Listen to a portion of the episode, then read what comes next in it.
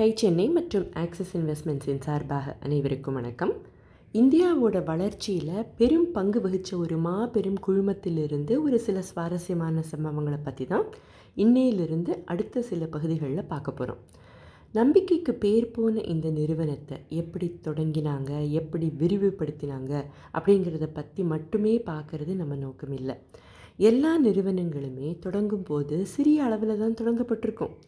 நூற்றி ஐம்பது வருடங்களுக்கு மேலே நம்ம நாட்டோட வளர்ச்சிக்கு இன்னும் தொடர்ந்து கான்ட்ரிபியூட் செஞ்சுக்கிட்டு இருக்கிற இந்த பிராண்ட்கிட்டேருந்து நாம் என்ன பாடம் கற்றுக்கலாம் அதுவும் பர்டிகுலராக அதை தொடங்கி நிர்வகித்தவங்க எப்படி இருந்தாங்க?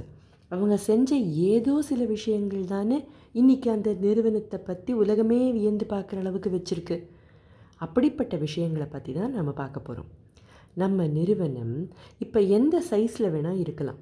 ஆனால் அடுத்த கட்டத்துக்கு போக பெரும் அளவில் வளர எந்த மாதிரியான எண்ணங்களை நடத்தைகளை நாம் வளர்த்துக்கணும் அப்படின்னு தொலைநோக்கு பார்வை இருந்த பலர்கிட்ட இருந்து கற்றுக்க முடியும் இல்லையா? இதுக்கு தான் இந்த மாதிரியான கதைகள். பலர் எழுதினதை படித்து பேசினதை கேட்டு முக்கியமாக இந்த குழுமத்தோட பிராண்ட் கஸ்டோடியனான ஹரீஷ் பட்டோட எழுத்துக்கள் மூலமாக புரிஞ்சுக்கிட்ட பல விஷயங்களை தான் இந்த குரல் பதிவாக கொடுக்க முயற்சி செஞ்சுருக்கோம். பிஸ்னஸ் கதைகளை தொடர்ந்து கேட்டுக்கிட்டு வர பல நண்பர்கள் இந்த நிறுவனத்தோட கதைகளை பற்றி சொல்லலாமே அப்படின்னு எங்ககிட்ட கேட்டுக்கிட்டதுனால தான் அடுத்த சில குரல் பதிவுகளில் இந்த கதைகளை பார்க்க போகிறோம் சரியா? மார்ச் மூன்று ஆயிரத்தி எட்நூற்றி முப்பத்தி ஒன்பது. குஜராத்தில் இருக்கிற நவசரிங்கிற சின்ன ஊரில் நசர்வாஞ்சி டாட்டாவிற்கும் அவர் மனைவி ஜீவன்பாய் டாட்டாவிற்கும் மகனாக பிறந்தவர் தான் ஜம்ஷெட்ஜி டாட்டா. ஒரு பார்சி குடும்பத்தில் அதுவும் அவங்க சமயத்தை தழுவி ஜொராஸ்ட்ரியன் ப்ரீஸ்ட்ஸாக இருந்த குடும்பத்தில் இருந்து தொழிலில் ஈடுபட்ட முதல் மனிதர் ஜம்ஷெட்ஜி டாட்டா தான். ஒரு தொழில் லாபகரமாக இருக்கணுங்கிறதையும் மீறி அதுக்கு ஒரு தெளிவான நோக்கம் இருக்கணும் அப்படிங்கிற அவருடைய எண்ணம் தான் டாடா குழுமத்தோட பல தொழில்களும் நேஷன் பில்டிங்கில் பெரும் பங்கு தொடர்ந்து வகிச்சுக்கிட்டே வரத்துக்கு ஒரு விதையாக இருந்தது. அவருடைய வாழ்க்கையை தொடக்கத்திலிருந்தே ஒரு கதையாக பார்க்குறத விட வாழ்க்கை பாடமாக ஒரு சில சம்பவங்களை தனித்தனியாக பார்க்கலாம் ஆயிரத்தி எட்நூற்றி தொண்ணூற்றி மூன்றாவது வருஷம் ஜூலை மாதம் ஜப்பான் நாட்டிலிருந்து யோகோஹாமாவிலிருந்து ஒரு பெரும் கப்பல் அமெரிக்காவை நோக்கி புறப்பட்டிருக்கு. நம்ம நாட்டோட எதிர்காலத்தை மாற்றி அமைக்கக்கூடிய அதாவது உலகமே நம்ம திரும்பி பார்க்க வைக்கிற அளவுக்கு ஒரு தாக்கத்தை ஏற்படுத்தக்கூடிய ரெண்டு பேர் அந்த கப்பலில் இருந்திருக்காங்க. ஒருத்தர் அந்த காலகட்டத்தில் நிறைய பேருக்கு பெருசாக பரிச்சயப்படாத ஒரு இளம் துறவி. இன்னொருவர் மும்பையிலிருந்து தொழில் தொடங்கின ஜம்ஷெட்ஜி டாட்டா. ஜப்பானோட வளர்ச்சியை பற்றி அதுவும் முக்கியமாக ஷிப்பிங் துறையில் அவங்க என்னவெல்லாம் செஞ்சிட்ருந்தாங்கங்கிறத பார்த்து கற்றுக்க இவர் ஜப்பானுக்கு போயிருக்கார்.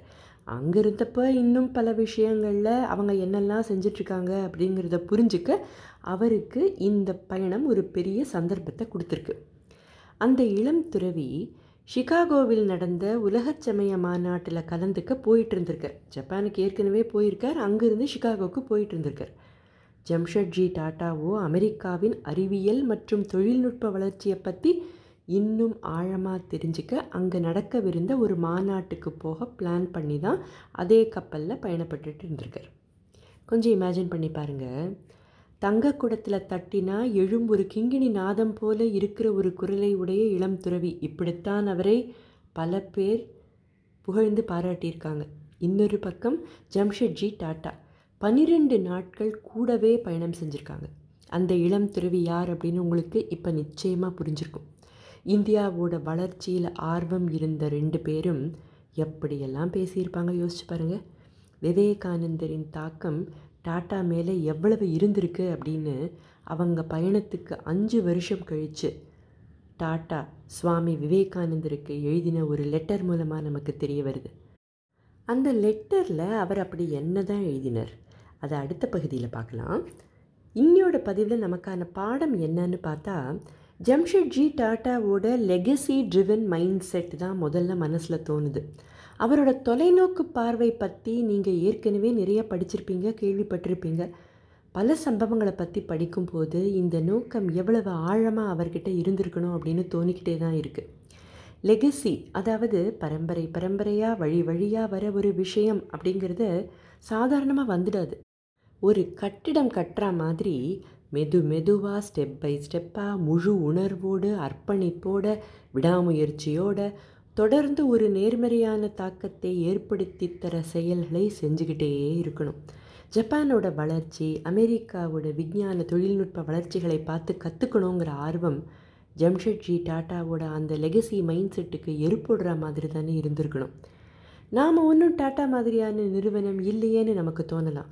ஆனால் தொடங்கும் போது அவங்களும் சின்ன லெவலில் தானே தொடங்கியிருப்பாங்க. எந்த மைண்ட் செட்டோட கற்கும் திறனை அணுகிறோங்கிறது தானே முக்கியமாக நாம் உணர வேண்டிய பாடம் இல்லையா? சுவாமி விவேகானந்தருக்கு ஜம்ஷெட்ஜி டாட்டா என்ன எழுதினார் அப்படிங்கிறத அடுத்த பகுதியில் பார்ப்போம் சரியா? அதுவரை டை சென்னை மற்றும் ஆக்சஸ் இன்வெஸ்ட்மெண்ட்ஸின் சார்பாக அனைவருக்கும் வணக்கம்.